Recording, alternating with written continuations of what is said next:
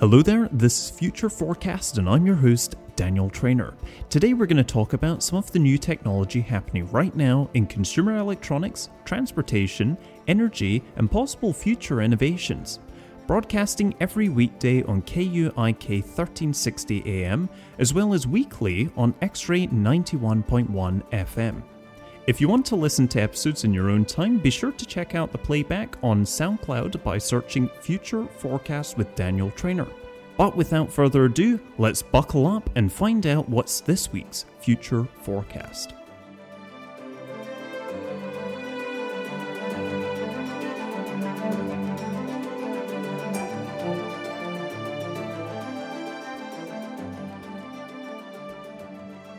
So, Tesla. We always hear about Tesla in the news. Tesla's released the truck, Tesla's done this. Well, we've got some Tesla news, and Tesla patented laser beams that would allow you to clean a car's glass.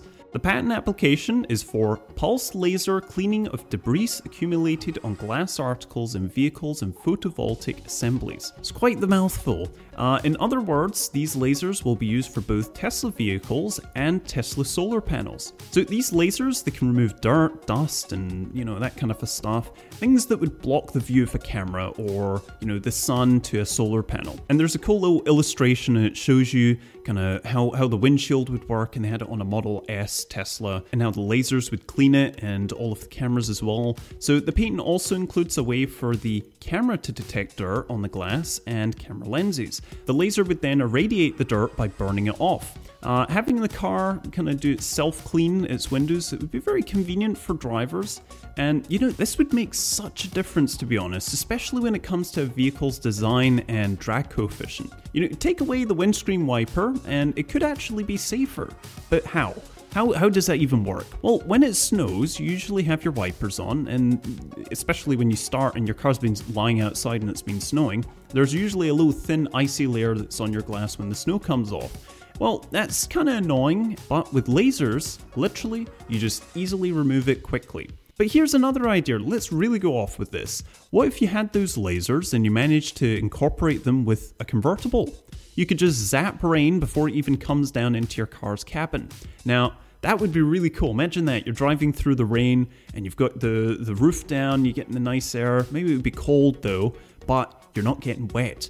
So I can see a lot of possibilities with this, and as Elon had stated after the Cybertruck launch, Tesla's now going to be focusing on technology again and not so much on, you know, coming out with a new vehicle. It's all going to be technology for 2020.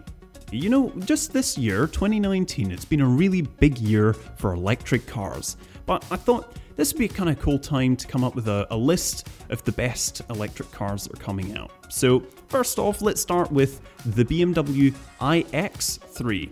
So, it's going to be an SUV and it's going to look very similar to the standard X3, but it's going to be powered by two or a four motor powertrain. So BMW says it's going to offer 266 brake horsepower and it's going to have 249 miles of range from its 70 kilowatt hour battery when it goes on to sale in the second half of 2020. Then there's the Honda E, and that's been designed to be a bit more of a toned down version of the Urban EV that was kind of on show at one of the auto shows earlier this year.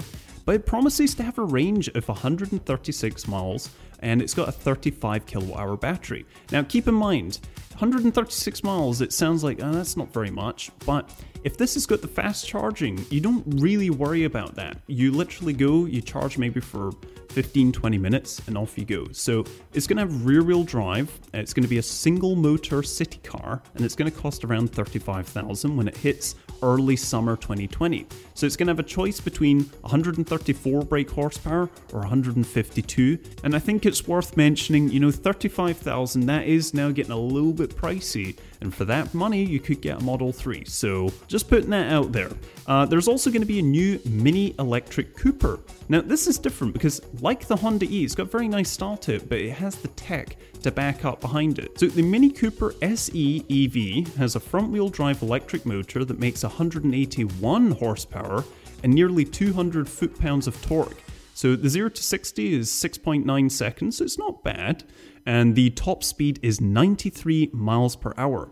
So, Mini notes that it's going to start from $29,900 And after some federal tax incentives, some people might even be able to walk out brand new for $17,900. So this is a really, really good deal.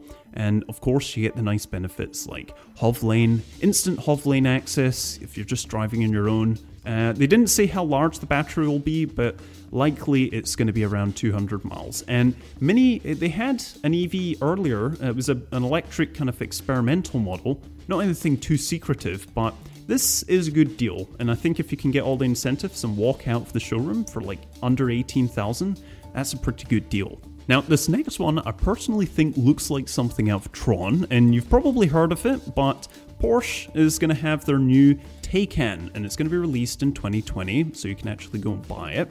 And the Taycan is technically already on sale, but customers they're not going to be taking delivery until the early weeks of next year. So it certainly has the performance uh, between 520 brake horsepower and 751 brake horsepower, depending on the model and the battery setup you choose.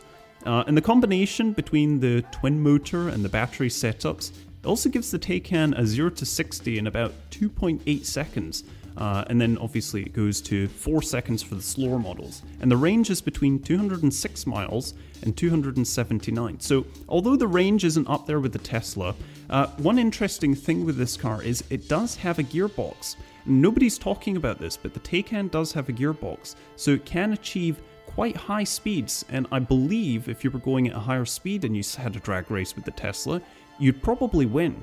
So, something there to think about. Now, the next one is Rivian with their pickup truck. So, you know, all eyes, they've all been on Elon Musk's metal doorstop kind of Cybertruck thing, but Rivian has the R1T, and it looks like it's probably going to appeal to more of the kind of pickup truck market. Uh, it looks more like a pickup truck, and the Cybertruck looks like something out of Blade Runner. Uh, that's slated to go into production late 2020, so it's going to be very similar around the Cybertruck. And the R1T boasts ridiculous figures for a car that's not a Tesla. So it offers 750 brake horsepower and it has a sub 3 second 0 to 60 time, and it, yet it offers 400 miles of range from a 180 kilowatt hour battery. So this is very comparable to the Cybertruck. And I would say, especially with their partnership with Ford, they might be using some of the technology between the two. And keep in mind, Ford invested quite a lot into Rivian, so and they're coming out with their own F-150 electric pickup. So some of these figures Ford might be coming out with similar ones, so keep an eye out for that. So, of course, there's also going to be the Tesla Model Y, and that's for 2020, and that will come in three configurations tailored for high performance or long range capabilities. So, the quickest dual motor one will be 0 to 60 in 3.5 seconds, which is really good and the battery will last for around 300 miles uh, range, so it's quite far. And keep in mind, the single motor, which is the slowest one, will only be 2 seconds longer to 60, so it's really not bad, but you'll be able to go 336 miles on a charge. It will arrive in 2020, and you can have it in 7 seats, so it's a nice, practical SUV, and you've got that cool space age Model 3 interior. Lastly, you're going to not expect this, but we have General Motors with an electric SUV, and you're probably thinking, what? I didn't hear about this. Well, yeah, Ger- General Motors has this Chevy Menlo EV. And I'll be very honest, I'm not joking with this. I think it looks really nice, it looks fantastic. Uh, I really do dislike GM's vehicles. Uh, they usually have no style, or you know, it's style here, but then it's messed up elsewhere. So, however, the Chevy Menlo really does look good. So basically, it's got a bit of Camaro style design language at the rear tail lights and a lot of modern Cadillac up at the front. So it's a really good mix. And what are the specs? Well, it has a modest 148 horsepower motor, but remember, EVs, they have instant torque, so about 150, it's okay. It, you'll feel like you've got a lot more than that. And a range of around, hopefully, 200 miles. So the pricing wasn't released, However, if we take the Chevy Bolt into consideration, and they've had that out, and that obviously pulled back some of its uh, research costs, it should be around $40,000. So very comparable to the Mach-E that Ford's selling. And although, you know, you're thinking, well, the specs, they're not that great, you really, the design, it really can forgive it. It looks pretty good. Now, however, there's a catch. and it's a really big one. You can't buy one of these in the US. GM, the company bailed out by American taxpayers, is only making this EV available for the Chinese market. Typical, right? Now, Tesla with the Cybertruck, uh, Elon actually over Twitter responded some numbers suggesting that the Cybertruck could get a really good drag coefficient, uh, which was as low as 0.3, which is really, really impressive for a pickup truck. Musk shared that number and he says that, you know, the truck could reach as low as 0.3 with enough engineering effort, and the, the total drag coefficient uh, coming off the car, you need to kind of multiply it by the CD of the frontal area of the vehicle. Uh, this tells you how much force is acting upon the car in forward motion, which is how much energy gets lost aerodynamically. So let's just take a moment to, to take this in. CD, or drag coefficient, it's not just a measure of how well is a car engineered or designed. Uh, high CD isn't necessarily bad, it's just for efficiency. And you know, some of the least aerodynamic cars are also the fastest. Uh, Formula One cars often have drag coefficients of 0.7 and 1.0, which is crazy. But this is because they purposefully push air up to create downforce, uh, which increases grip and allows them to go around corners way faster. Uh, but for road cars, you know, we're interested in efficiency, especially when you're doing an electric car. The higher the efficiency, the further, the longer you can drive. And you want to have the lowest drag coefficient you can get most of the time. So, to compare to other cars in the range of 0.3, uh, the Tesla Cybertruck has aerodynamics similar to a lot of sleek sports cars. And you wouldn't think that because it looks like a brick. Uh, on the worst side, let's just compare some of the real bricks, like a Hummer H2. That has a drag coefficient of 0.57, or the VW Westfalia camper, which has a 0.51 drag coefficient. Uh, some of the more efficient cars today, like the Honda Civic, they're kind of like 0.36 or a 0.30 uh, range of drag coefficient, and depending on your model, uh, a lot of sports cars have drag coefficient of 0.30 or 0.29, like Corvettes and you know the Mustang. But you've got some SUVs which are quite a lot larger, like Toyotas and all that kind of stuff at 0.35, uh, the RAV4 at 0.31. So anything below 0.30, uh, you start seeing more modern vehicles and the ones that are specifically engineered to be hyper efficient uh, like Tesla's other vehicles. You know, the Model X has a drag coefficient of 0.25, which is very low. Uh, the Model S is 0.24, and the Model 3 currently is lowest at 0.23. So various hybrids like the Prius and the Ioniq and the Insight, they're all pretty low, but the all-time winners are the ones designed in a teardrop shape. Uh, so the GM EV1 and actually more recently there was the VW XL1 and they have a drag coefficient of 0.19. And you might say 0.19 that's not that far off 0.23 for the Model 3, but each 0.01 is massive. That is a big, big difference. Uh, there's a huge difference between 0.19 and 0.23. So if we look at other trucks though, uh, now comparing to the Cybertruck, uh, typically they're in the high range of 0.3 something. You know, like the Toyota Tacoma is 0.39. So the Cybertruck does seem to be really aerodynamically efficient, uh, especially compared to the competition. That said, Tesla has a lot to do. Uh, the design's not finalized, and the car does have some pain points. So that A pillar, it's very rough, and the large front bumpers and the peak at the top of the roof.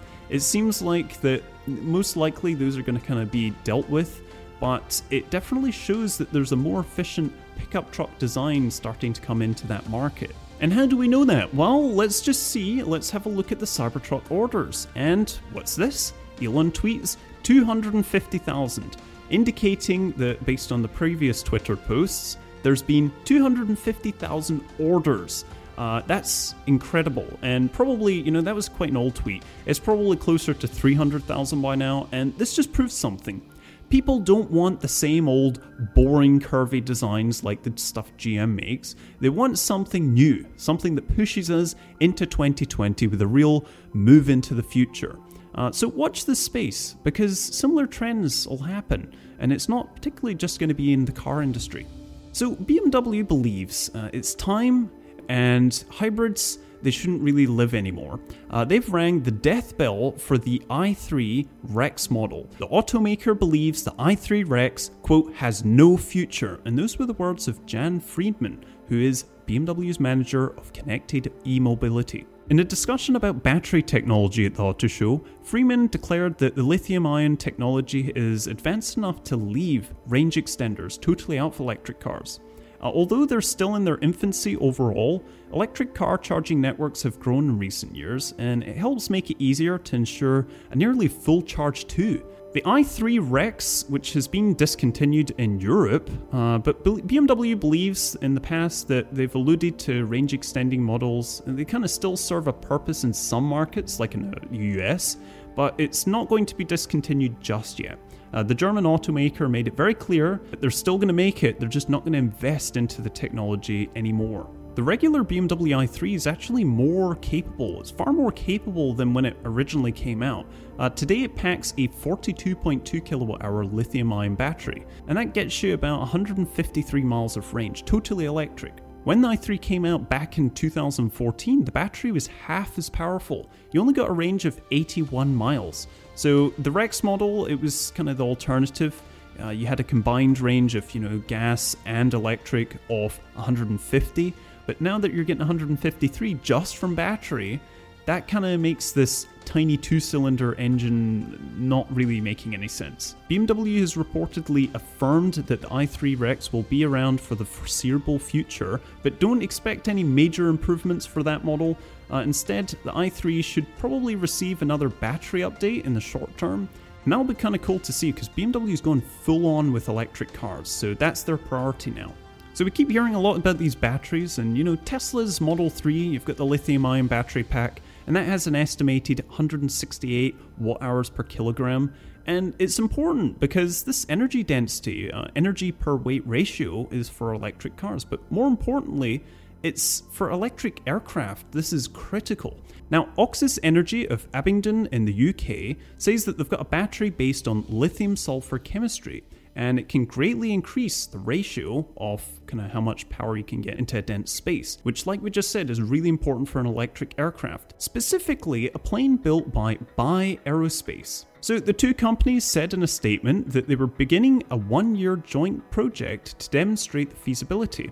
They said that the Oxis battery would provide in excess of 500 watt hours per kilogram, uh, which is a number that appears to apply to individual cells rather than the whole battery pack. So that per cell figure uh, may be compared directly to the record-breaking density of 260 watt hours per kilogram that Bye cited for the batteries in the planes back in 2017. This per cell reduction will cut the total system weight in half uh, enough to extend a flying range up to you know 50 to 100%, at least in smaller planes, which Bye Aerospace has specialized in so far.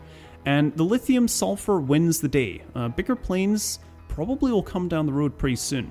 Huw Hampson Jones, who's the chief executive of Oxis, said in a statement We believe this to be the first phase of the electrification of commercial aircraft and will ultimately form the basis for the electrification of air taxis with the additional requirements for regional aircraft. One reason why lithium sulfur batteries have been on the sidelines for so long is their short life.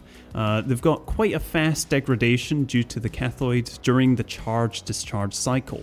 Uh, Oxis expects that the batteries will be able to last 500 cycles within the next two years, and that's about on par with today's lithium ion batteries. Another reason is safety. Lithium sulfur batteries have been prone to overheating. Uh, Oxis says that the design incorporates a ceramic lithium sulfide as a passive layer which blocks the flow of electricity, both to prevent sudden discharge and more insidious leakage that can cause lithium ion batteries to slowly lose capacity even while just sitting on the shelf.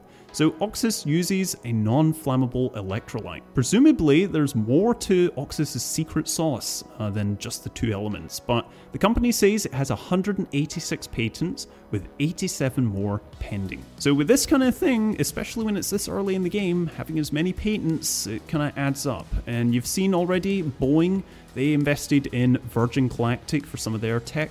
You might see something similar happening with this company. Enjoying the show? Well, just remember you can listen to them on SoundCloud anytime you want. Just search for Future Forecast with Daniel Trainer and have a listen. It's that easy. This show is broadcast weekly on X Ray 91.1 FM and every day of the working week on KUIK 1360 AM. So be sure to tune in and join live.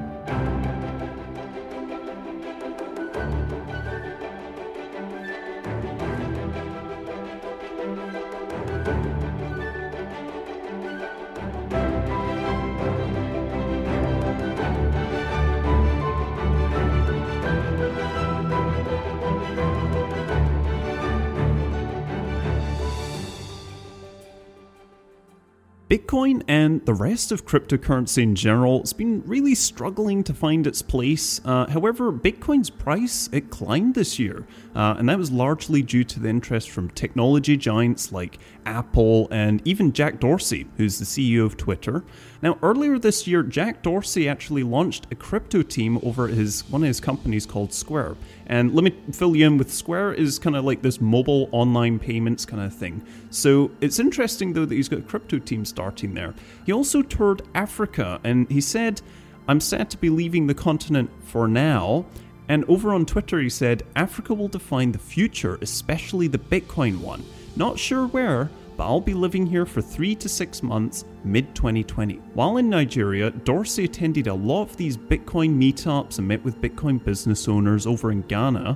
And over the last two years, three of the top five countries searching for Bitcoin uh, on Google have been in Africa. So, developing regions and countries have long been expected to benefit the most from Bitcoin, uh, cryptocurrency, and, and just the underlying blockchain technology as a whole. And Nate Hindman, who's the head of growth at Bancor, said In emerging markets like Africa, the shallow reach of traditional money systems means there's less resistance to new financial technology. So, major Bitcoin and cryptocurrency companies from global exchanges like Binance, Belfrics, Paxful, and to the crypto group Bancor, they're all expanding over into Africa. And BitHub, which was founded back in 2015 by Kenyan tech entrepreneur John Karanja, is an incubation hub for internet based currencies. Uh, he said for young people, it's an opportunity for them to learn about cryptocurrencies, potentially helping them access global markets. And even this is most interesting. Mark Zuckerberg is also steering his social media giant Facebook. You may have heard of Facebook, you know. Uh, they're moving over towards payments through his cryptocurrency. It's called Libra, and it's designed to kind of bring modern payments to millions of people who are, you know, unbanked people around the world. Uh, Zuckerberg's plan for commercial Bitcoin rivals, it's had a lot of issues, especially with regulators and world leaders.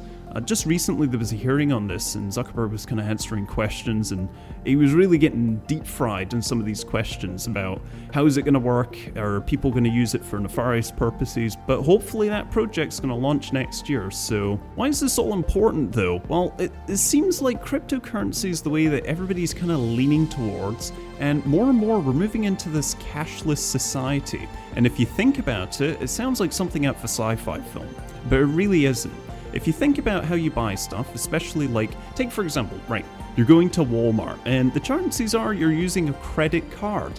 Uh, cryptocurrency, it's very similar, okay? Instead of using dollars, you're just using a different number or a different currency. It's just the same principle. But a good argument is why should we stop using dollars then? You know, just make an app or something, and while that's true, Bitcoin offers something that currency doesn't speed. And once you own a Bitcoin, you don't have to deal really with any bank.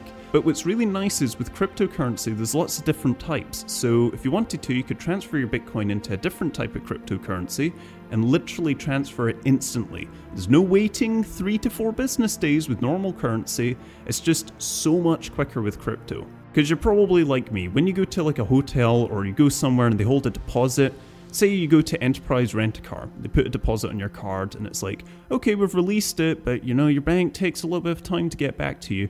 That doesn't happen. If you had a Bitcoin account, and hopefully in the future, Enterprise or whatever these companies they accept it, it would be instant. It would be back into your wallet. But getting back to that original point, you know, going forward into 2020, crypto is going to begin to again become something that's back in the public view. So there's really no denying that. And when you see these top guys in tech uh, starting to look into this again, that means it really is just around the corner. Now, here's something you may have heard of as well. It's called deepfakes. Now, there's been there's a lot of controversy around this because it can be used manipulatively.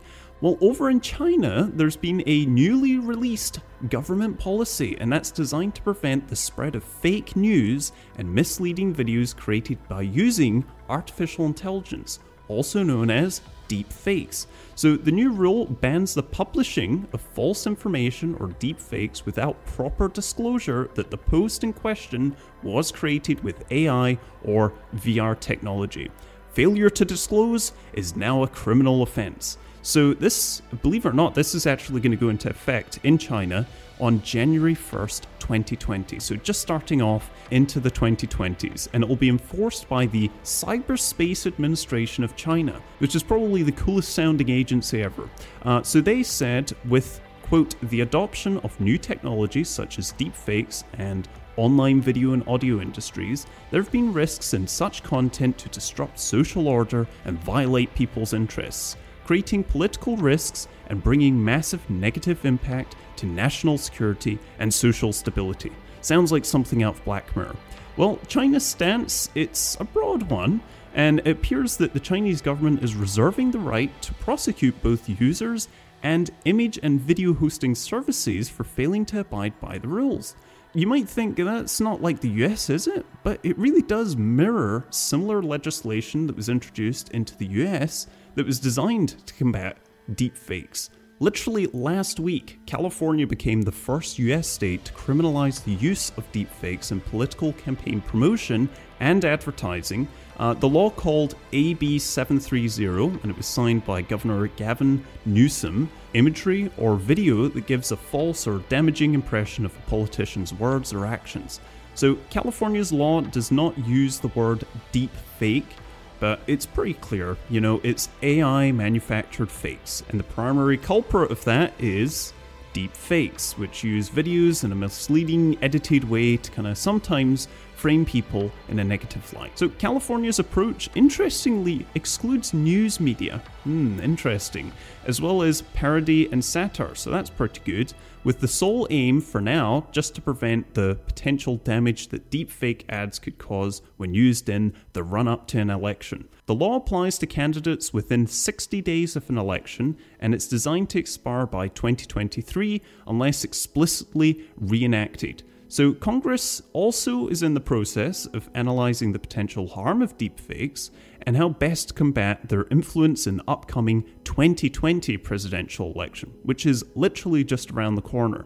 So, the House Intelligence Committee held a hearing on the subject after convening a panel of experts from university and think tanks to come up with a deep fake strategy with regards to election integrity and security. There's also a number of pieces of legislation moving through Congress that at the moment would require special watermarks over to disclose the fact that, you know, you're watching something that's fake and you know it's not real but also they're looking at the criminalization and creation of distribution of such videos so this is getting a little bit more into that kind of chinese law enforcement on the US side, Facebook and Twitter, they're currently in the process of creating better tools for kind of detecting these deep fakes and helping reduce the spread of those videos and imagery across all respective platforms.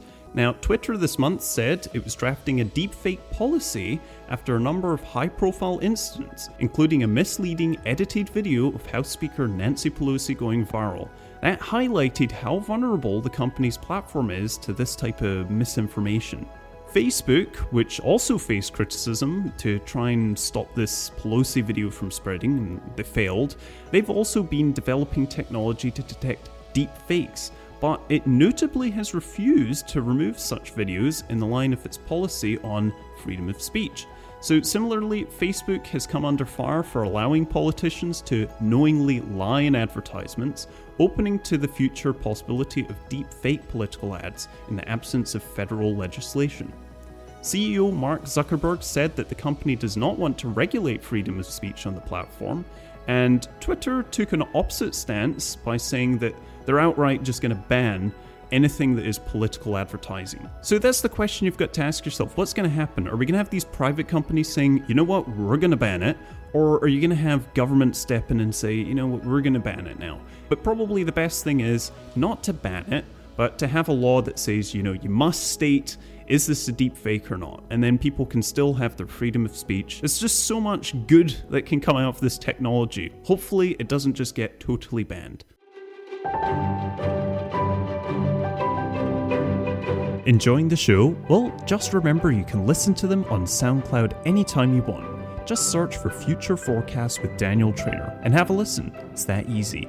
This show is broadcast weekly on X Ray 91.1 FM and every day of the working week on KUIK 1360 AM. So be sure to tune in and join live.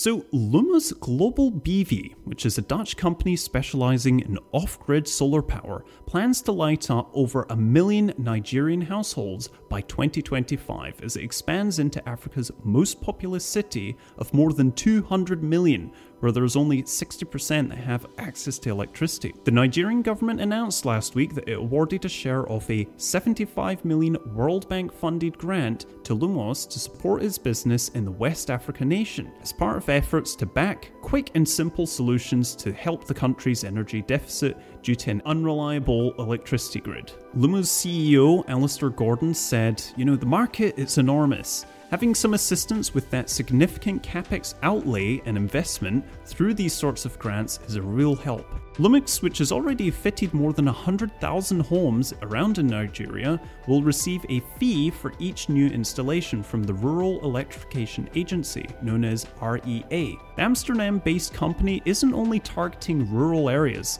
uh, that aren't served to the electricity grid, but they're also doing towns and cities where power outages are frequent and you know households they rely on it or at least partly they have to rely on generators to kind of keep their power up so Lumos is offering solar panels and batteries that enable families to spend a flat fee of around $15 per month, rather than three or four times that for kerosene or diesel. The company also expects to sign up of more than a million households in the middle of the next decade. But you probably thought, what was that monthly fee? Well, Lumos distributes its equipment and services in Nigeria through the stores of the MTN Group, which is the biggest mobile telecommunications operator in the country, charging a $40 joining fee and a $12 installation. Customers then pay the monthly fee with their mobile phones or the service and the system's just shut off. So the Lumos unit runs appliances like lights, fans, mobile phones, and televisions, uh, and in some cases, it can run like a whole small business, uh, sewing machines and hair clippers.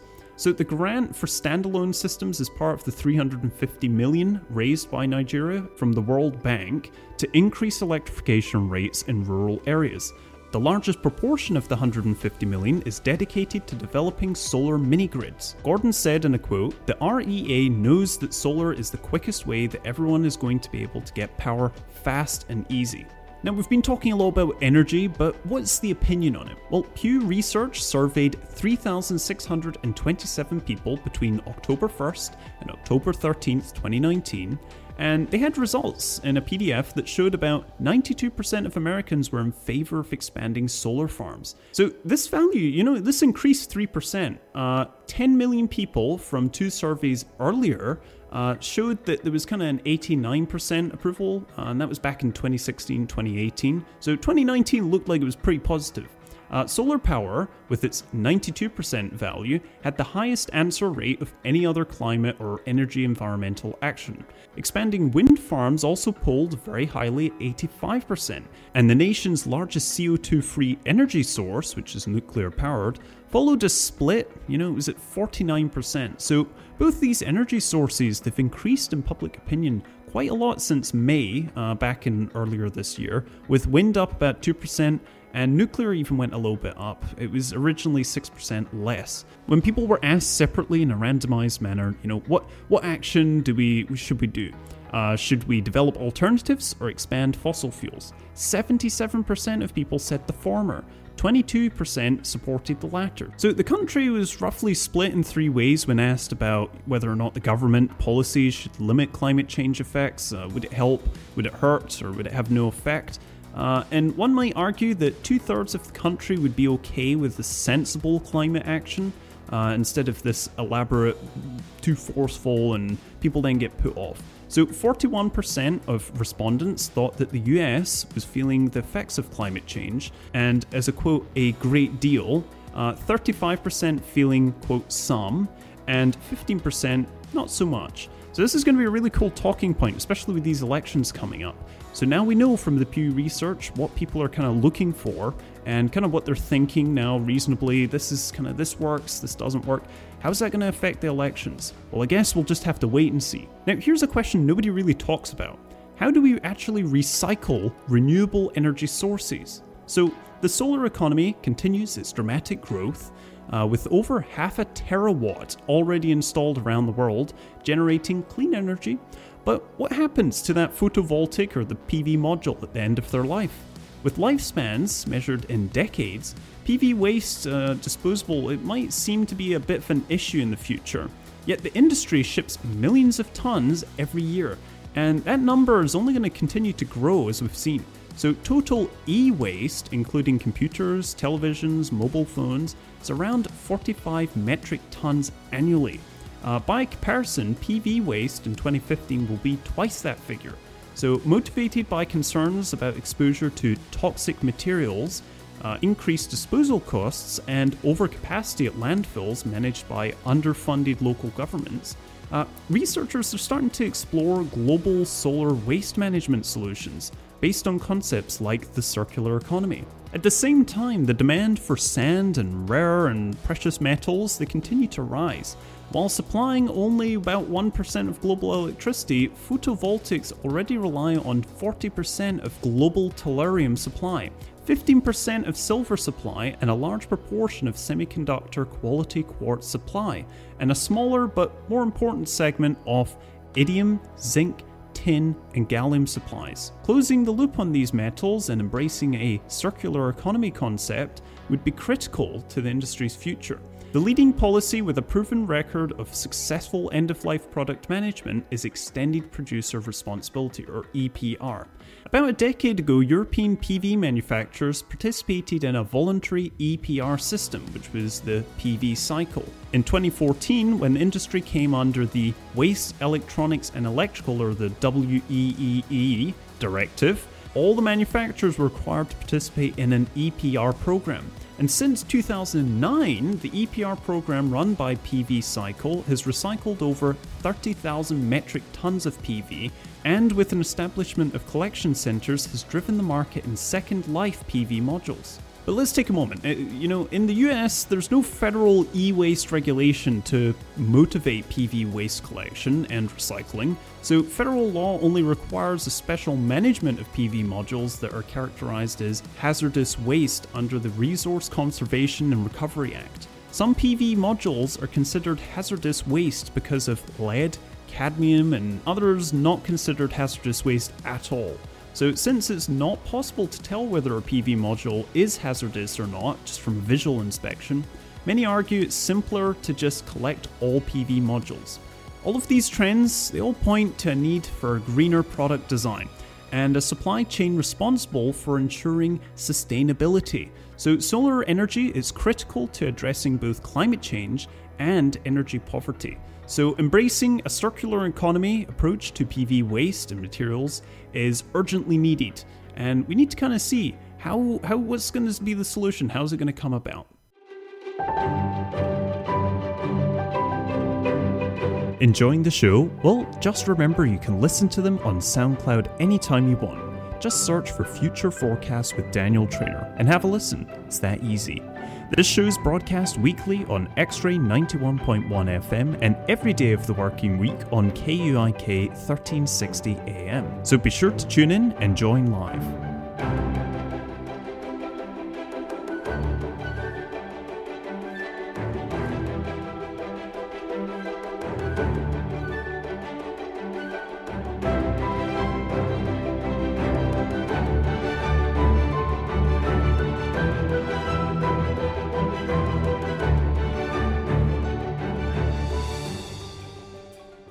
When particles hit the Earth during solar storms, they make some kind of weird music, uh, and it comes through our magnetic field. So, the new data shows that the Earth's magnetic field generates waves after being bombarded by solar wind, energetic particles, and they flow from the Sun's atmosphere and out into the solar system.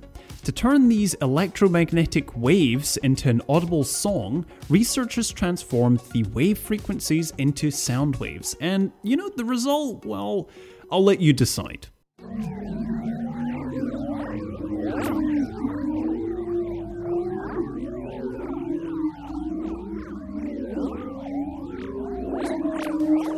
So, yeah, not really what I was expecting either. Uh, and the ESA, the European Space Agency, said it was more like the sounds of a science fiction movie than a natural phenomenon. Researchers say that these electromagnetic waves are usually humming in the Earth's magnetosphere at a relatively stable frequency, but then swarms of energetic particles from the Sun hit our planet's protective magnetic shell and it bursts into a song of many frequencies. Uh, the ESA officials say in quiet times when there's no solar storm striking the Earth, the song is lower in pitch and less complex, with one single frequency dominating the oscillation. Also, that when solar storms hit, the frequency of the wave is roughly doubled, uh, with the precise frequency resulting in waves being dependent on the strength of the magnetic field in the storm. Uh, the cool celestial tunes uh, coming from the ESA clusters mission, uh, it's actually, let's talk a little bit about this. So, the spacecraft, it's a set, and it studies the Earth's magnetic field and how it interacts with solar particles. Uh, and the team led by Lucile Turc at the University of Helsinki generated the music from portions of nearly two decades of cluster observations. Uh, also, the data that was collected during the sixth observation periods between 2001 and 2005, that's when the cluster flew through a region of the magnetic field called the foreshock, where particles first hit the magnetic field during solar storms.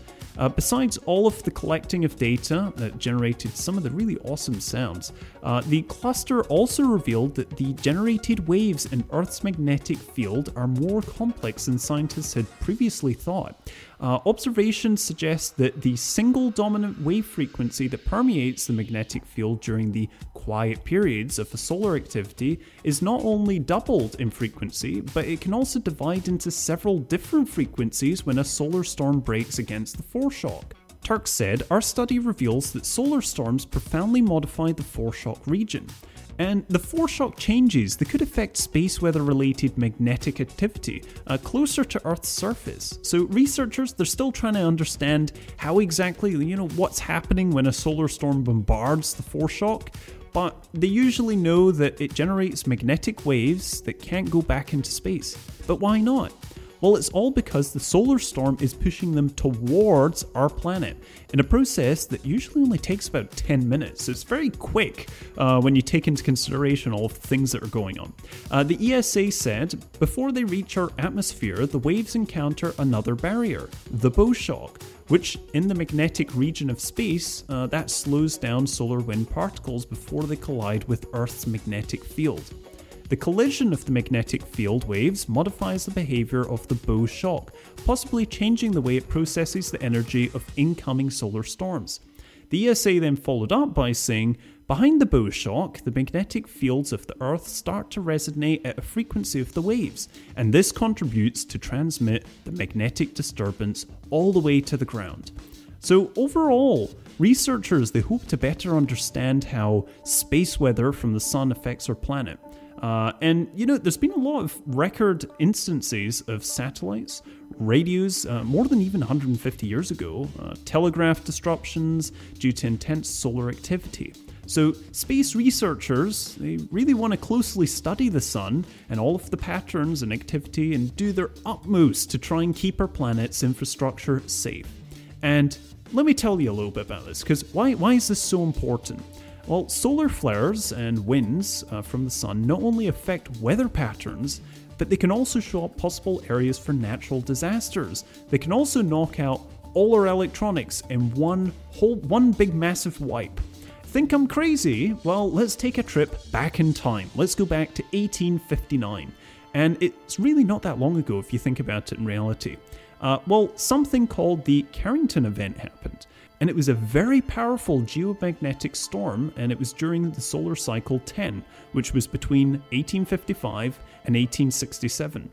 A solar coronal mass ejection, or a CME, hit Earth's magnetosphere and induced one of the largest geomagnetic storms on record. The storm caused strong auroral displays and wrought havoc with the telegraph systems. Now, keep in mind, this happened in 1859. Solar storm happening like that today, that would cause widespread failure. I mean, that would that could even collapse uh, our modern society. You'd have widespread electrical failures, blackouts, uh, and then you've got damage due to extended outages of the electrical grid. Uh, the solar storm, there was actually one back in 2012, and it was a similar magnitude. But luckily, it passed the Earth's uh, orbit without striking the planet, and it missed by I think it was like nine days. So, learning more about these types of events is going to drastically improve our ability to predict how and you know what what do we do to kind of prepare for such a big incoming threat. But we've got some NASA news that we have to talk about, and as NASA, they're getting ready. We've always heard this. Um, we're going to the moon 2024. Uh, the space agency is currently working on designs for a lunar lander and they had some really nice uh, futuristic designs that they shared. So just they were showing off some concept art uh, for their landers, and it was going to use the top tier technology in order to not only land on Earth's moon, but also get all the data that it collected. So Logan Kennedy, who's the project's lead systems engineer, said. This lander was designed for simplicity in mind to deliver a 300 kilogram rover to the lunar pole. We used a single string systems minimal mechanisms, and existing technology to reduce complexity. Through advancements in precision landing, we plan to avoid hazards and to benefit the rover's operations. We will keep the rover alive through transit and landing so that it can do its job. As lunar landers grow to accommodate larger payloads, simple but high performing landers with continuous payload volume will be needed. Uh, he also added the concept developed by a diverse team of people over many years meets those needs. Uh, we hope that other lander designers can benefit from our work. So this lunar concept, it's the latest in the line of designs as NASA seeks input from the public and private partners as it makes headway for its upcoming Artemis moon program. So earlier this month, uh, Boeing showed off its crewed moonlander idea, uh, one it says will require the fewest steps to get to the moon. And you know, earlier this month, NASA picked SpaceX's Starship, Blue Origin's Blue Moon, and three other commercial lunar lander companies to bid on proposals for this Artemis program. So, but we've got to take into consideration after Apollo 11, okay, you had, you know, Neil Armstrong, you had Buzz Aldrin set foot on the moon. You know, only 10 more men, uh, they were all Americans, walked on the lunar surface. The last NASA astronaut set foot on the moon was back on Apollo 17, and that was Mission Commander Gene Cernan on December 14th, 1972. So it's high time we get back and seeing these lunar concepts, and now we know obviously the private industry are on board. This is going to be kind of interesting to see, especially starting in 2020. Now, European nations, they've given the green light, and it's a significant green light because they've boosted the funding for their European Space Agency. And basically, what that means is all the future programs and all the proposals that were laid out got approved. So it was a more than 20% rise in the ESA's three year budget, and that's the largest boost the agency has ever seen in the last 25 years. Uh, it's one that's going to allow it to concurrently run two major orbiting observatories to look at X rays and gravitational waves uh, launch a mission to Uranus and Neptune, uh, join NASA in returning samples from Mars, and develop a reusable vehicle to take astronauts to and from space. So, ESA's chief, Jan Wörner, said, This reaffirms our common ambition for Europe. And in the past, it's always, you know, programs get cancelled or, you know, they get put back on the back burner and we'll, we'll kind of deal with that later type of deal. But for this proposal, the agency, as Wörner said, spent two years developing proposals and lobbying members for support. Uh, you know, it was funny, they joked NASA has one government, we have 22. But as the ministers went through the 47 page list of programs, it became clear that not a single program had to stop. All in all, the ministers approved the budget and it was 12.5 billion euros, and that's for the next three years. uh, a rise of 20% over 10.3 billion euros from the budget set in 2016. And Wörner, quote, said, It was a surprise, more than I proposed, which is a very good message. Ministers also agreed an additional 1.9 billion euros to help with ESA's mandatory programs, which all members must contribute to in line with their gross domestic product continue for two years if for some reason the next ministerial is delayed. One of those mandatory programs is science, and Wörner said, you know, science is the backbone of what we do here at the ESA. With a stagnant budget over the last couple of decades and, you know, a couple of years, uh, the rate of mission launches it had slowed, and the European space scientists were anxious for more. Uh, one goal was to bring forward the 2034 launch date of the Laser Interferometer Space Antennae, which for short is LISA. Uh, it's a gravitational wave detector. And that was to run at the same time as the Athena X ray Observatory because they share some of the same targets, such as black holes. And the ESA, they need to move really quick to join NASA because this probe, it's going to go off to Uranus and Neptune, and you know, you've got to wait for the alignment of planets, so it's a required launch date of 2030. So the science budget will now ramp up to 576 million per year by 2022. ESA's Earth observation program was another big winner. It received 1.8 billion over the next 3 years, so 29% more than what was originally requested. Uh, the program develops its own scientific satellites called the Earth Explorers, and it also builds up commercial monitoring satellites called Sentinels for the European Union under the Copernicus program. European Space Agency's Earth Observation Director, Josef Aschbacher, told the press conference that he had a very concrete list of how the money will be used. Top of the list is building more satellites to measure atmospheric carbon dioxide, to contribute components to the NASA led Lunar Gateway space station, and to start building parts for the NASA ESA Mars Sample Return mission is also adopted a French German proposal for a lunar lander and rover, and Warner says that this is a good example of the ESA's Moon Village concept, a lunar outpost that, with various space agencies and commercial enterprises, can contribute to the idea that various space agencies and commercial enterprises can contribute to. He said, The idea is five years old now, and finally, we're coming to concrete actions. In transportation, ESA will move ahead with upgraded versions of its larger Ariane and medium Vega launchers, uh, and the agency will begin to develop its own capsule for transporting astronauts. Even though 80% of the support for the so called Space Rider, which is a reusable rocket system, comes from one member state, which is Italy, Wörner said most importantly, Space Rider will fly and land. So that's setting up the ESA with a lot of funding going into 2020. So, SpaceX did a static test of the Falcon 9 booster at the Space Launch Complex 40 at Cape Canaveral, and this is all ahead of its planned launch on December 4th. So, at around 5:30 p.m. Eastern Standard Time, the Falcon 9 rocket roared to life. Uh, smoke billowed from its engines, and it was all during this pre-flight test. Uh, the brief ignition, known as a static fire test, uh, standard as part of pre launch procedures, and it's one of the last major milestones before liftoff. So during the test, the rocket it was held down to the pad while its nine first stage engines are briefly fired, allowing the crew to ensure that all engines are working properly and that the rocket is ready to fly.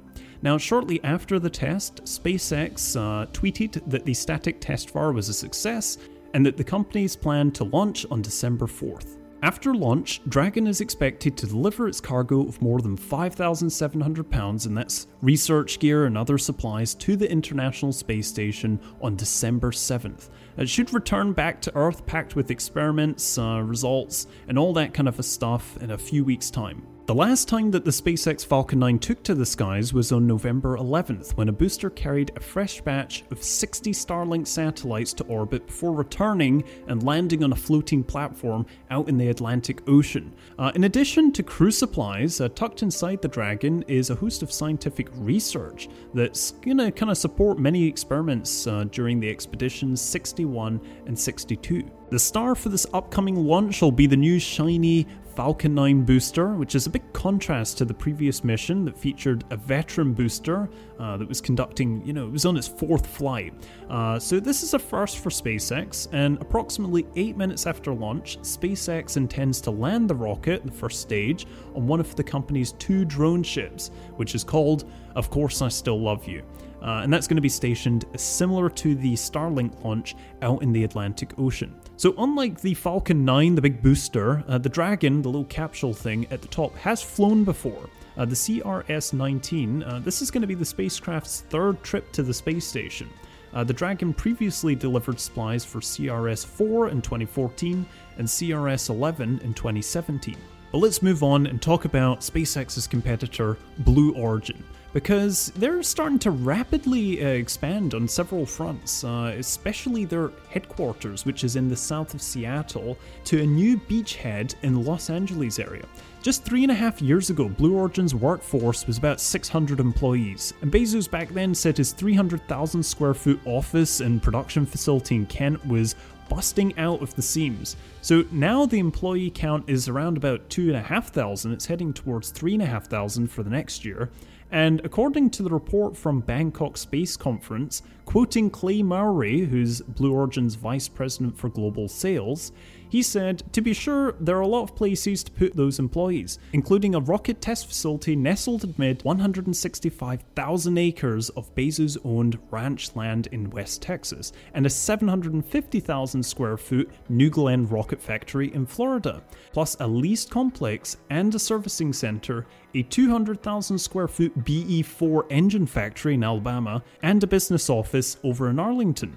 So now you can add Los Angeles to the list. Uh, Blue Origin ramping up a California propulsion system design and development operation, uh, especially in the LA area, and that's to support the Kent, Texas, and Alabama teams. And for what it's worth, SpaceX's headquarters is located in Hawthorne, California, just a few blocks beyond Los Angeles' city limits. Virgin Galactic is headed down the road, you know, over in Long Beach, California. And Relativity Space, which was founded in Seattle by Blue Origin alumni, now has its home base near Los Angeles International Airport. But one thing's definitely clear more and more of these places are popping up all over the place, and that's not a bad thing. That means that there's some serious moves being made, especially in the private industry, to make sure we go to the moon, Mars, and beyond.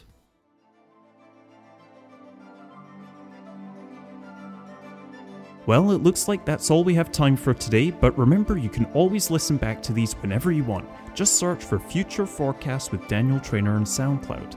This show's broadcast through X Ray 91.1 FM and KUIK 1360 AM. So be sure to tune in and listen live. Remember, all of what we just covered is happening right now. This isn't science fiction anymore, it's actually reality, especially going into the 2020s and beyond.